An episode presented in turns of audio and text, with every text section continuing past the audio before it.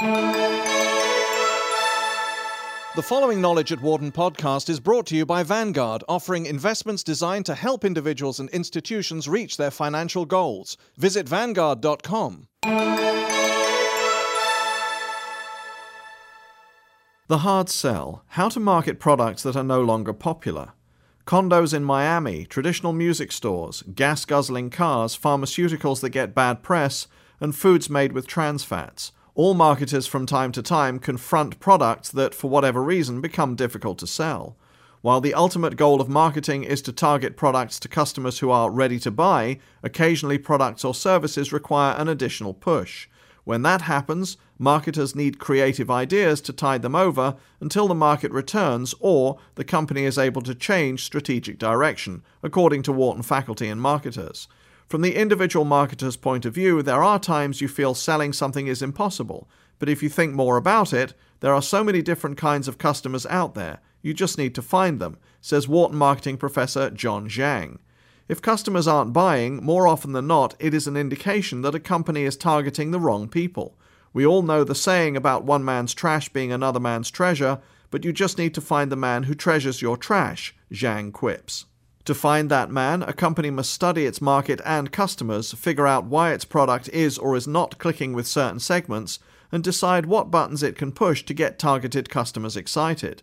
Believe me, going through a systematic, rigorous process of segmentation, targeting, and positioning, an age old marketing approach, is much easier than finding a man who loves your trash, Zhang continues. A selling job is always difficult if you don't really know your customers well, and if you simply make projections based on your own experience and intuition. You think, if I hate this, everybody else will hate it. But that assumption may not be true. Zhang recommends marketers put themselves in the shoes of customers and think critically. You may find the selling job is not impossible. The last Hummer dealership standing. According to Wharton marketing professor Stephen Hoch, when a product or service becomes a tough sell, it's because customers have obvious objections to it. The goal, therefore, should be to frame an offer to get rid of the objection. For example, in response to concerns about high gas prices, a car dealer can offer free gasoline to move SUVs off the sales lot. However, Hoch says, that will obviously only work for customers who object to SUVs because of the price of gas. It won't work for customers who have turned against the product based on concerns about the environment. At Lynch Hummer in St. Louis, Missouri, the world's largest seller of new and pre owned H1 Hummers in the world, and one of only two dealers that sell Hummers and Hummer parts exclusively, the strategy is to remain focused on the vehicle it knows best, but also to develop new lines of business. According to Jim Bushert, parts director at the dealership, the company has already been through several cycles of Hummer ups and downs since the H1 was introduced to the consumer market in 1994. Most of the swings were due to inconsistent production. As a result, the dealership has always been closely attuned to its customers to keep them interested when supplies were limited as well as when supplies were plentiful. Whatever we did, we never sacrificed customer service or satisfaction. We always asked, What would our customer want? says Bushert. The company is now expanding its business into pre owned Hummers, parts and accessories for Hummers, and other cars and trucks. You have to make up your mind to stick with it or not, says Bushert. If you decide to stick with it, you have to go all out. You must set yourself apart from the competition and build on what makes you unique. Lynch Hummer will be the last Hummer dealer standing if Bushert has his way. Even if the manufacturer pulls out, we will probably be the last ones offering parts and service. According to Hoch, retailers also face situations where consumers hesitate to buy a new product because they have a similar product that still works.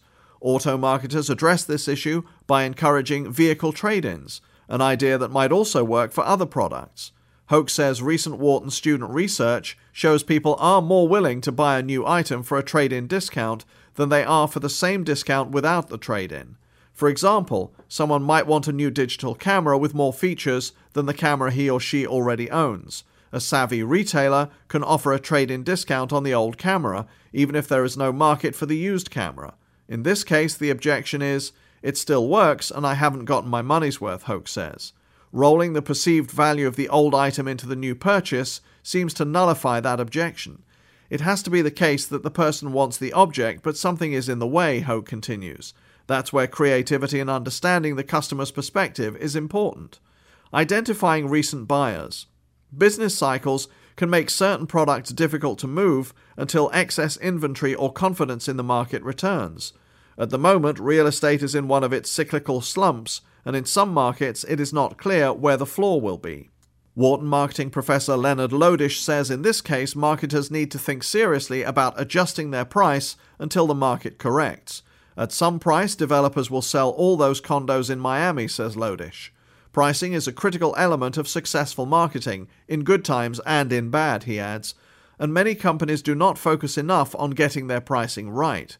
Marketers need to consider not only the value of the physical assets for sale, but also non tangible elements that play into what consumers will be willing to pay. John Paul Rosser, a commercial and residential real estate broker in Miami, says the condo market has yet to hit bottom. His advice to sellers in this situation is to identify the most recent buyers, even if there is only a handful of them, and try to find other people in the same category. For example, he says, a few venture funds active in the condo market in South Florida are willing to buy if they can assemble entire blocks of condos. Once you find out who the buyers are in today's market, you can expand on that, says Rosser. Lodish points out that some products, like SUVs and real estate, take time to respond to market demand. For example, an automaker needs about four years to readjust its production capability to respond to changes in consumer trends. In the meantime, marketers should rely on pricing and sophisticated segmentation of the consumer market to find buyers who might still be interested in the waning product. Another challenge for marketers arises when government regulators step in and change the rules of the game, says Hoch. This typically results in fewer players in the market.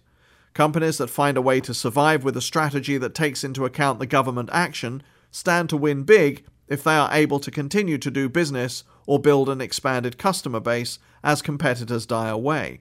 For example, he says when the government banned cigarette advertising, Marlboro actually benefited because it was the strongest brand at the time and was able to maintain that position as other cigarette manufacturers lost their ability to build business through advertising.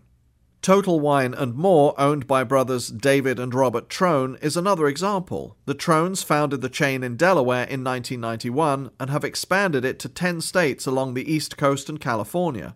Up until now, Hoch notes, no retailer has been willing to sift through the complex and restrictive laws regulating the sale of alcohol in each state in order to assemble a national chain that could amass buying clout and leverage costs across a far flung operation. In some states, Hoch says, the company has been active in overturning Sunday blue laws restricting the sale of alcohol. Government restriction can hurt an entire industry, but if one person can figure out a way around it, government restrictions can actually help, says Hoch. Even so called sin products, such as those associated with trans fats, can find a market, says Lodish. There are people who don't care whether a product has trans fats, while others won't buy those products at almost any price. Again, the key to selling a product in this situation is segmenting the potential customer base to sift out people who would never consider buying the product and focus instead on those who would. Companies should observe what they buy and don't buy and relate it to other variables that can be used to segment, such as socioeconomics, demographics, or stores people shop in. I don't think you can get a product with trans fats into Whole Foods, for example. According to Erin Armendinger, managing director of Wharton's Jay H. Baker Retailing Initiative, consumers are always ready to indulge themselves when marketers are able to get their message through. Clothing and shoe designer Kenneth Cole, during a recent presentation at Wharton, observed that very few Americans actually need a new pair of shoes. Even a product that is a little bad for you, like clothing you don't actually need, is not about need. It's about wants and desires, Armendinger says.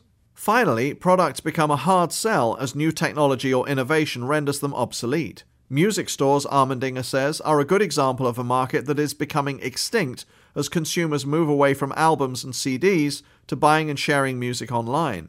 Hopefully, you see the market moving and make changes before it is too late, she says, adding that Kodak is an example of a company that envisioned the demise of its signature product, photographic film, while embracing the future with digital imaging products and services.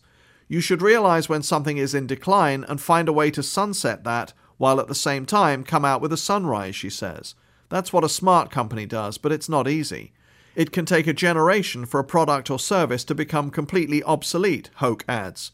As in the case of new government regulations, he says, companies able to survive in a declining or difficult market can benefit by winning a greater share of an albeit smaller pie as competitors pull out of the business altogether. He notes that as Walmart expanded across the country, it drove many small independent retailers out of business in local downtowns. If you survive the Walmart onslaught, you are in a better position going forward because you are not competing with every other mom and pop.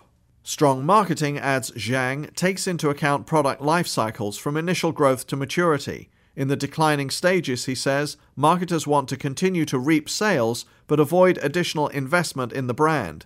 You probably want to squeeze the last ounce of energy out of your brand instead of build it up. The line between promotion and deception. While troubled products need marketers' most creative solutions, salespeople must be mindful of the line between promotion and deception, according to Wharton faculty. It's fair for companies to do what they can do to help consumers perceive a product in the best light, or stress a product's assets that may make up for its failings, says Lodish. But perception is an important part of the process. The perceptions about what your communications say should not be inconsistent with reality. You can say things that are technically true, but that people will interpret in ways that are not true. In my view, that's morally wrong. The pharmaceutical industry frequently faces sudden marketing crises as a result of a new study or journal article reporting that a drug that is already on the market has more harmful side effects or is less effective than originally believed. Recent examples of products with this kind of problem include the cholesterol medication Vytorin, the painkiller Vioxx, and hormone replacement therapy used by women to combat the symptoms of menopause. Wharton marketing professor Lisa Bolton says pharmaceutical companies need to find a way to respond to the concerns raised by the article or study. Multiple audiences may need to be addressed because concerns could be widespread among patients who use the drug, potential patients, the media, healthcare professionals, government regulators, the company's own salespeople, employees, and investors. These groups vary in their levels of expertise as well as in their involvement and interest in the issue. As a result, the response needs to be tailored to the audience. This kind of news also tends to be fairly complex, especially for the layman audience, so you need to find ways to communicate clearly and simply without talking down, in ways that will reassure the consumer, says Bolton. The challenge here, of course, is that drug companies must be careful what they communicate, since drug advertising is subject to regulations. Above all, firms must be ethical and avoid deception. Their reputation, not just their bottom line, is at stake. Lisa A. Basara, a principal with The Resolutions Group Incorporated, a Skippack, Pennsylvania pharmaceutical consulting firm, says the specific approach a company should take depends significantly on the nature of the evidence indicating the product is unsafe or otherwise problematic. If, for example, there is valid evidence of safety concerns for a subpopulation of potential drug users, the most appropriate first step is to gauge the level of fear or concern on the part of both patients and prescribers. On the basis of this market research, companies should then disseminate complete information to product users and prescribers, Basara continues. If certain patients are no longer considered appropriate candidates for the drug, the company should send out specific patient selection criteria in the form of emails, letters, or labeling changes to ensure patients are safely managed. Honesty and integrity, as well as prompt action, are arguably the hallmarks of companies that can successfully weather these types of storms. For more information, please visit our website at knowledge.wharton.upenn.edu.